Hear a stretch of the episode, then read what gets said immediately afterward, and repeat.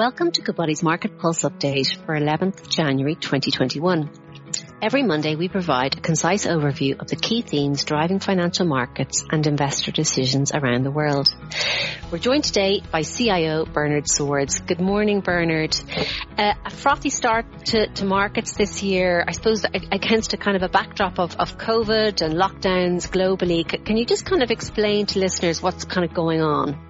Um, yes, uh, we do have a lot of uh, momentum in equity markets. And we've had it through the fourth quarter, carrying on to early this year, and that, that does seem contradictory in the face of you know a more rampant uh, pandemic um, and greater, uh, longer and deeper lockdowns than we would have thought. And I guess markets are looking through this because of some of the things that are going on in the background, and particularly on the policy front. Uh, so if we take it since December and on even into last week again, uh, the US political system, our political outlook ha- has improved significantly. So we had a fiscal package passed in December.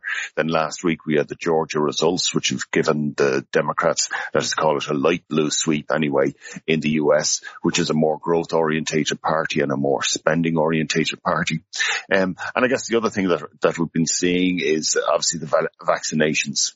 Um, it's been a slow start, but you'd expect a slow start, but that's going to gather momentum. So markets are looking through the economic turbulence that, that the, the current lockdowns are producing and are going to continue to produce uh, through January. You know, even last week we had the non-farm payrolls from the US and it showed a big drop in, the labour force, but a half million jobs were lost in what you'd say are the COVID related type sectors, hospitality, entertainment, travel. Um, and we, as vaccination uh, spreads and uh, that, that should start to reverse. So people are are able to look through this turbulence that we know is going on and we are going to get more nasty figures, I imagine, in, in, as we travel through January. But when we look at A, what's happening on the medical side and then B, what's happening on the policy side and eh, the, the outlook for what fiscal policy would be like in the US has improved significantly over the last few weeks. And that's what markets are focusing on is, is that growth coming through. And I guess another thing that we had last week uh, was the Fed also coming out speaking. So some thought, well, if the government is going to uh, implement more fiscal policy, will the Fed start to retrench earlier than expected?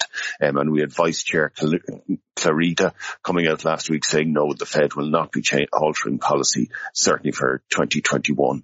Um, I think they are going to wait to see evidence before doing anything. They are not going to uh, uh preempt any uh, outcome in the economy. So on the fiscal side, the monetary uh, side, we're looking a bit better through last week. Um, and as I say, the, the vaccination and the rollout of vaccinations will start to, we hope, get this pandemic under control. Very good. And within equity markets, are, are there any areas that you're, I suppose, prioritising? Um, yes, when we're looking at uh, uh, clients' portfolios at the moment, uh, the one sector that we are encouraging people to get up to target levels is in the healthcare sector. Um, might seem a bit perverse when we're talking about stronger growth and stronger economic growth, but the healthcare sector has underperformed in the fourth quarter last year, sort of getting down towards uh, 12 month relative lows against the rest of the market. Now you'd expect it for a defensive sector, um, but it was still up in the fourth quarter. What we've seen this year now is again uh, economic, economically sensitive sectors and industries are leading the market, but actually healthcare has kept pace with them uh, in this year. So whatever reversal had to be done, be done seems to have been got out of the way in Q4. Um, I guess the other thing for the healthcare sector, uh, when we look at historic multiples, most sectors are well above your three-year averages or five-year averages. Healthcare isn't actually that much uh, above the three-year, five-year average, and it's going to be delivering at least high single-digit uh, uh earnings growth. Uh, so that, that, that's one sector we're sort of targeting for uh, for clients in the short term to make sure that their weightings are up in that sector. That's great. Thank you, Bernard. That concludes this week's episode of Market Pulse. For further news and analysis on markets, financial planning and investments, please go to goodbody.ie forward slash insights.